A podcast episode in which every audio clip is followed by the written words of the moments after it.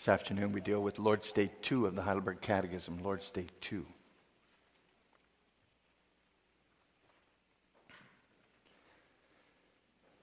And we confess there from the Word of God the following From where do you know your sins and misery? From the law of God. What does God's law require of us? Christ teaches us this in a summary in Matthew 22. Love the Lord your God with all your heart and with all your soul and with all your mind. This is the first and greatest commandment. And the second is like it love your neighbor as yourself. All the law and the prophets hang on these two commandments. Can you keep all this perfectly? No. I am inclined by nature to hate God and my neighbor. So far, our confession.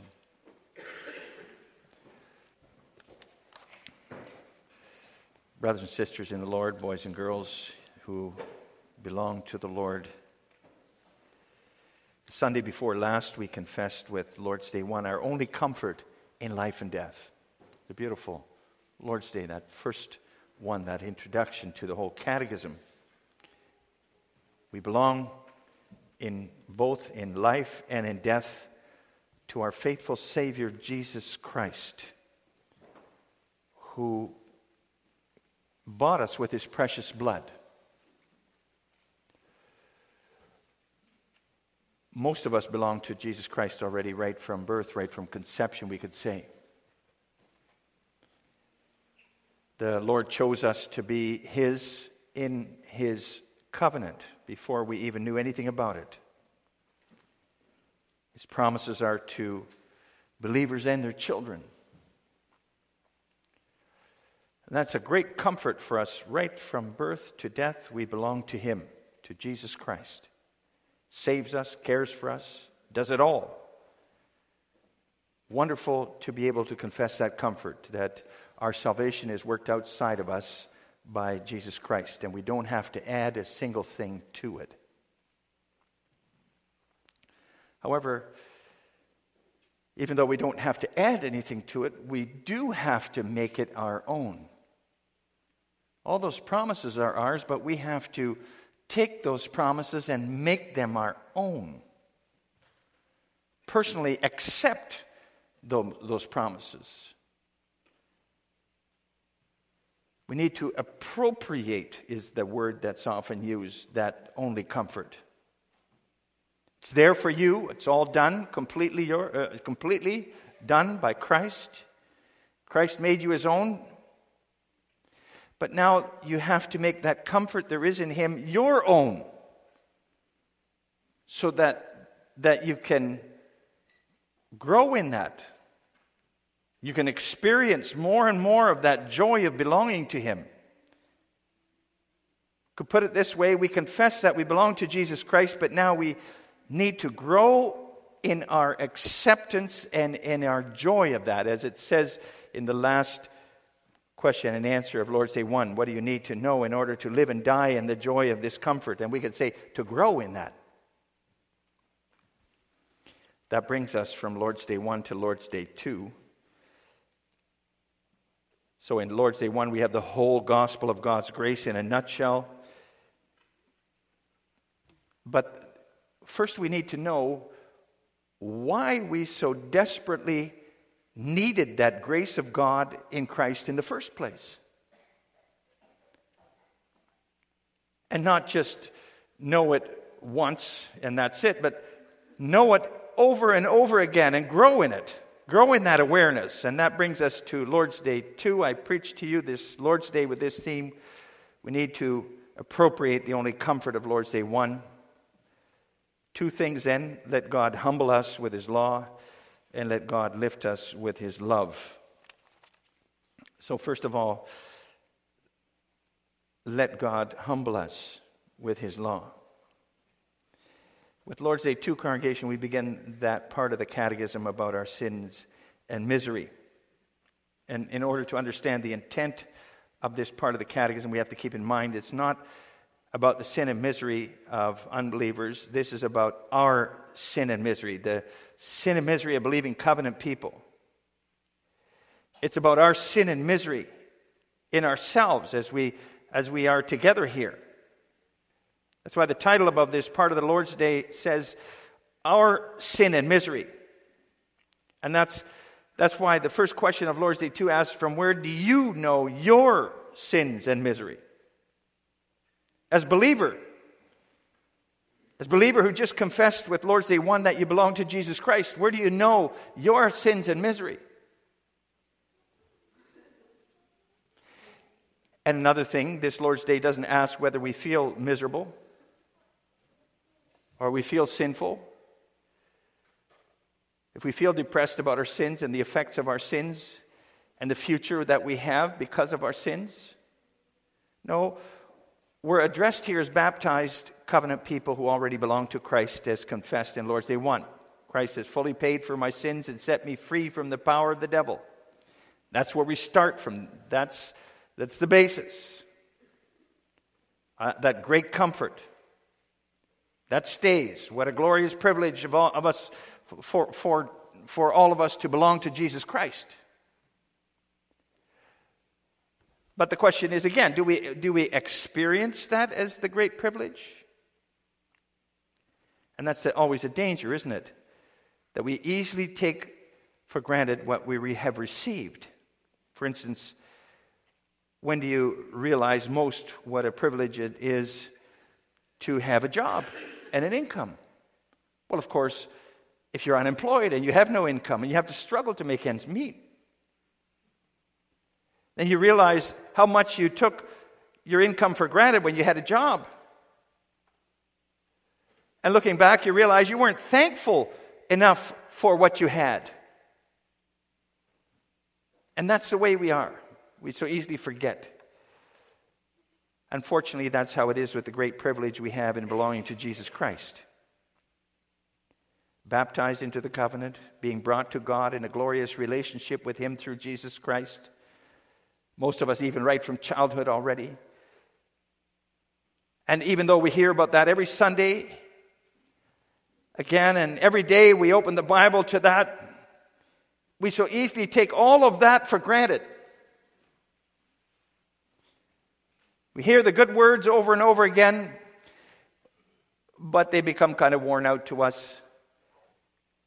The gospel, the good news of how rich we are, is proclaimed to us made known to us.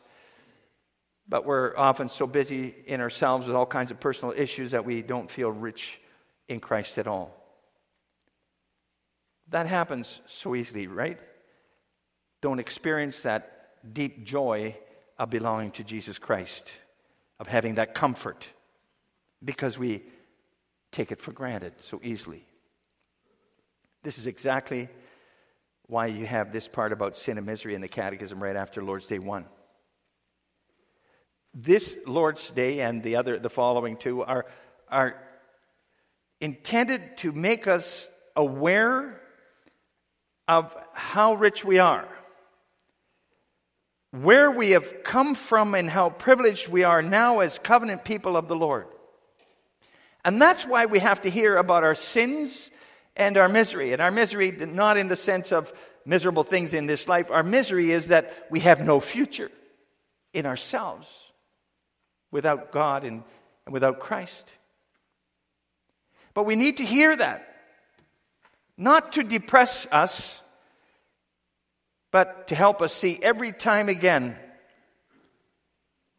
how rich that comfort is which we have in Jesus Christ, to belong to Him meant to make us deeply thankful and joyful for the eternal promises that we have received from the triune God at our baptism. And that's why Lord's Day 2 shows us very sharply from God's law that in ourselves we're sinful creatures, miserable, wretched, wretched sinners in ourselves. Might not feel that way, May we even feel good the way we are. There's a lot of people who feel good without God. Sadly, they don't even know what's hanging over their heads. But of ourselves, we're all miserable sinners, headed for destruction. Listen to God's law, to what God requires of us in His law. The great and first commandment that we love God with our whole heart, soul, and mind. And another place in Mark, it even adds strength heart, soul, mind, and strength. That was a summary that the Lord Jesus gave in the New Testament. And don't forget, this was already the greatest requirement of the law in the Old Testament, too. The Lord Jesus didn't just haul this out of the blue, but he quoted actually from the Old Testament when he gave that summary of the law. We read part of Micah 6. The Israelites had made the covenant into a kind of a business deal with God instead of a relationship. And they figured that their part of the deal was to bring a certain number of offerings and sacrifices, regular daily sacrifices, took care of the usual daily sins. For extra big sins, extra big sacrifices had to be brought. That's how the, the people figured they could uh, appease God, be on God's good side, keep their, their, their place there. If they brought the right sacrifices, God would bless, God would be happy with them. That was the deal and it wearied them. It worried them, that deal. That, that wasn't even God's purpose at all with the covenant. And he was, in fact, pretty upset by that whole attitude. And he sent his prophet Micah to tell his people that the deal, what the deal really is. He wasn't interested in all kinds of burnt offerings of year old calves. He isn't pa- pacified by thousands of rivers of oil in the temple. He isn't appeased even if they would offer up their firstborn children. No, not at all. He's not after calves, oil, sacrifice of firstborn children. Micah says, You should know what the Lord wants of you. He says, He has shown you, O man, what is good. And what does the Lord require of you but to do justly, to love mercy, and walk humbly with your God? In other words, love your neighbor and love God. That's what the relationship with God is about. Not you do this and I'll do that. No, it's a relationship of love. God wants us to love Him and our neighbor, to walk humbly with Him, and to show mercy to our neighbor. He doesn't want sacrifices as such. The sacrifices were to point to those things. But they started to take on a life of their own. No, God wants love. Lord's Day, one, we confess God's love for us. Well, with that love of His, He seeks our love in return. That's what He's after a relationship, a two way relationship with us. He isn't satisfied with anything less than the love of our hearts. Because that's what love is, right? What person in love with someone else is going to be happy if the other person only responds by giving presents and gifts but no love in return? That's not what, that's not what that person, that first person is after with his love toward the other. He wants the other person also to love in return. That's what it's about. Think of how God feels if He comes to us with His love and we try to satisfy Him with some sacrifices or other gifts or so.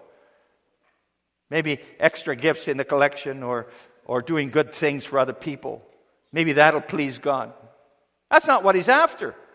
He wants our hearts. He wants the love of our hearts in return for His love for us. That's what a relationship is about. Also, a relationship between a husband and wife. Well, that's why that greatest commandment you shall love the Lord your God with all your heart and with all your soul and with all your mind. God had delivered Israel in his love. Now he sought Israel's love in return. And it's the same for us. God has shown us love in Christ. He seeks our love in return. Seeks the love of our hearts, that we're devoted to Him, that we walk humbly with Him every day and everything. That's why He loved us first. And now He has the right to be loved by us. That's what He seeks above everything else. All the law and the prophets hang on that. And if we think that through, we realize what our sin and misery really is, right? Because we can't really love God as He wants with all our heart, soul, and mind, and all our strength. We're so stuck on other things, so preoccupied with ourselves, and our hearts go after other things all the time. Constant battle. Our minds are way too full of other things, which shove the love of God aside every time again. We fall short every day.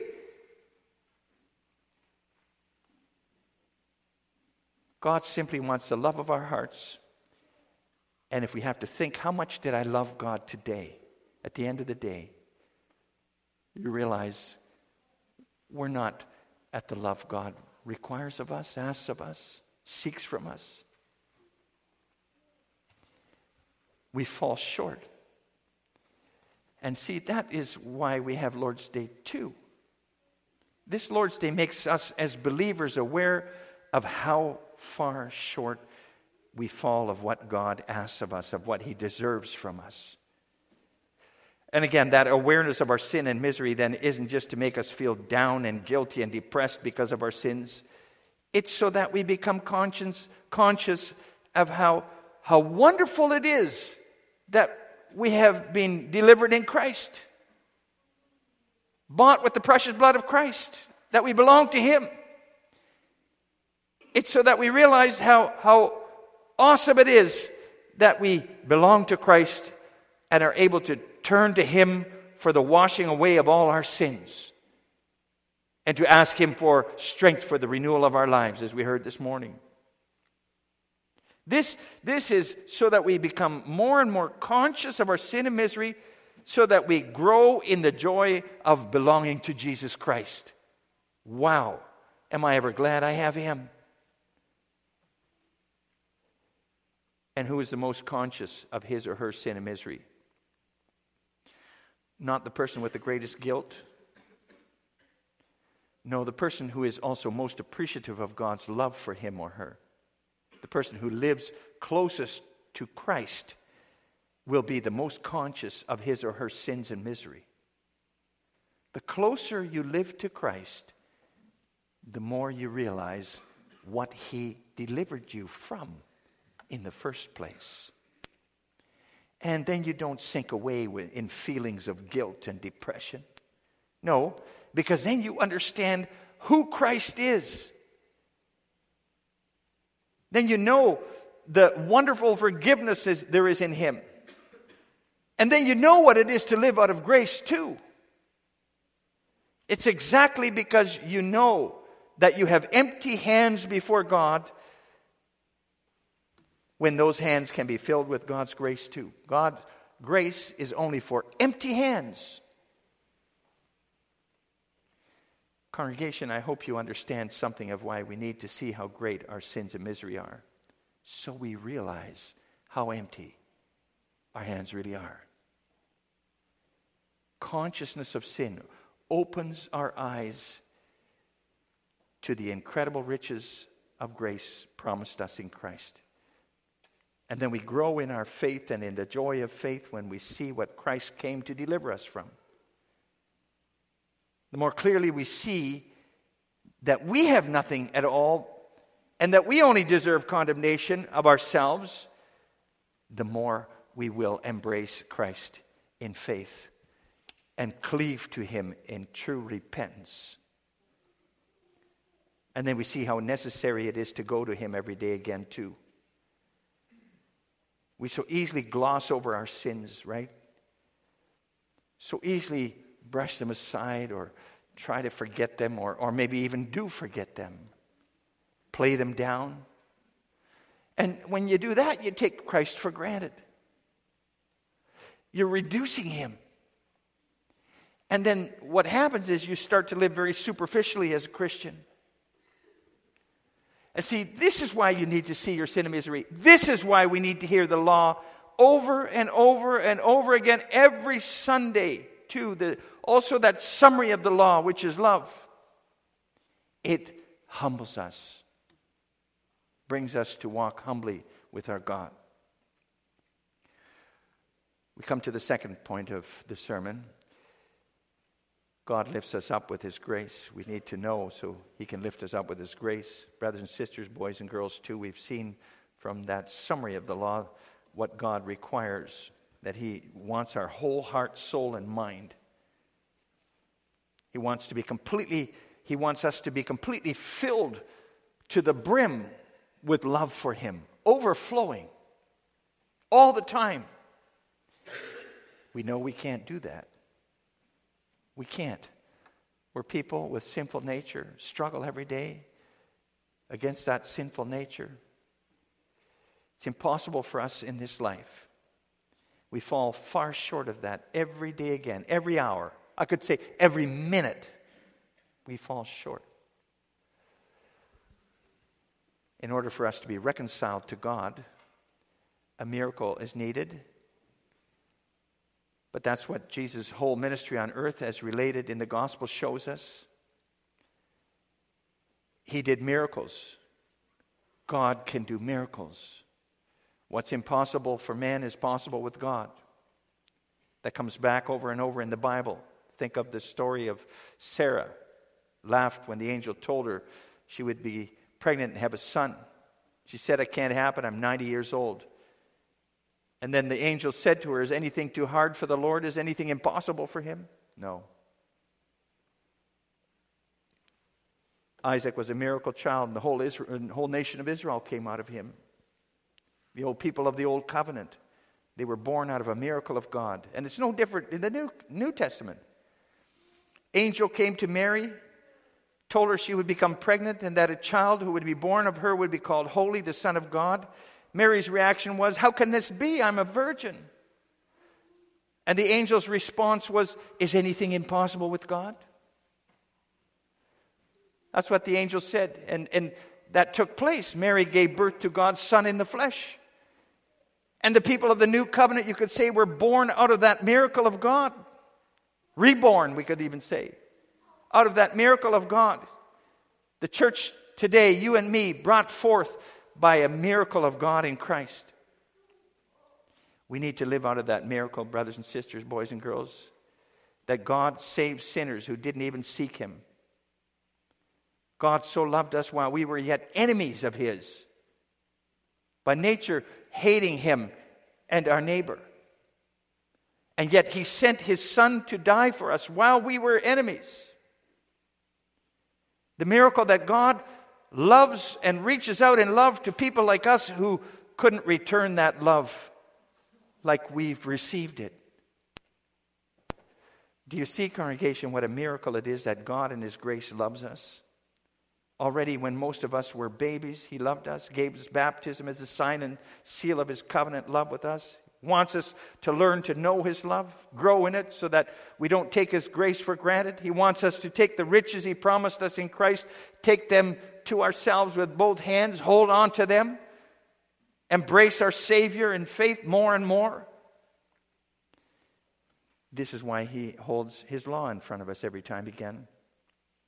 See, by means of that law of love, we learn to understand how weak and sinful we are by nature and what a miracle God's love for us is. By means of that law, we then learn to embrace Jesus Christ even more closely because it draws our attention to our only comfort in life and death every time again. We need to hear it, we need to be confronted with who we are in ourselves so that we reach for and rejoice in the comfort of Lord's Day 1 more and more. Congregation, the law of perfect love makes us realize what it is to live out of God's grace. If that law had just been a whole list of rules, we might think we didn't do so bad. Kept at least a number of those rules, we might think. But God's law isn't a matter of keeping rules. Micah showed that to the Old Testament people of God. It's not about rules, it's about loving Him with our whole heart, soul, and mind, and all our strength, and our neighbor as ourselves, wanting for our neighbor what we would want for ourselves. And because it's love God wants, we realize how sinful we are in ourselves and weak. And then we realize more and more how desperately we need God's grace at the same time. And then when we're there, we're at least beginning to be where we need to be, right? For the kingdom of God isn't meant for people who think they're doing just fine by themselves. The kingdom isn't for people who figure they live pretty, pretty nicely and God should be happy with them. The kingdom is for people who know they're poor, miserable sinners before God. It's for people who become smaller and smaller all the time. The smaller you become, the bigger Christ can become for you. It's for people who realize every day how, how far short they fall of the love God asks of them. It's for people who are unhappy with themselves because they keep falling back into sins they actually should have overcome long ago. The kingdom is for people who go to God with empty hands every time again and say, Father, I need your grace, and it's sufficient for me. Let me live out of your grace in Christ. I don't need anything more than that, and I can't do with anything less than that. Amen. Let us pray.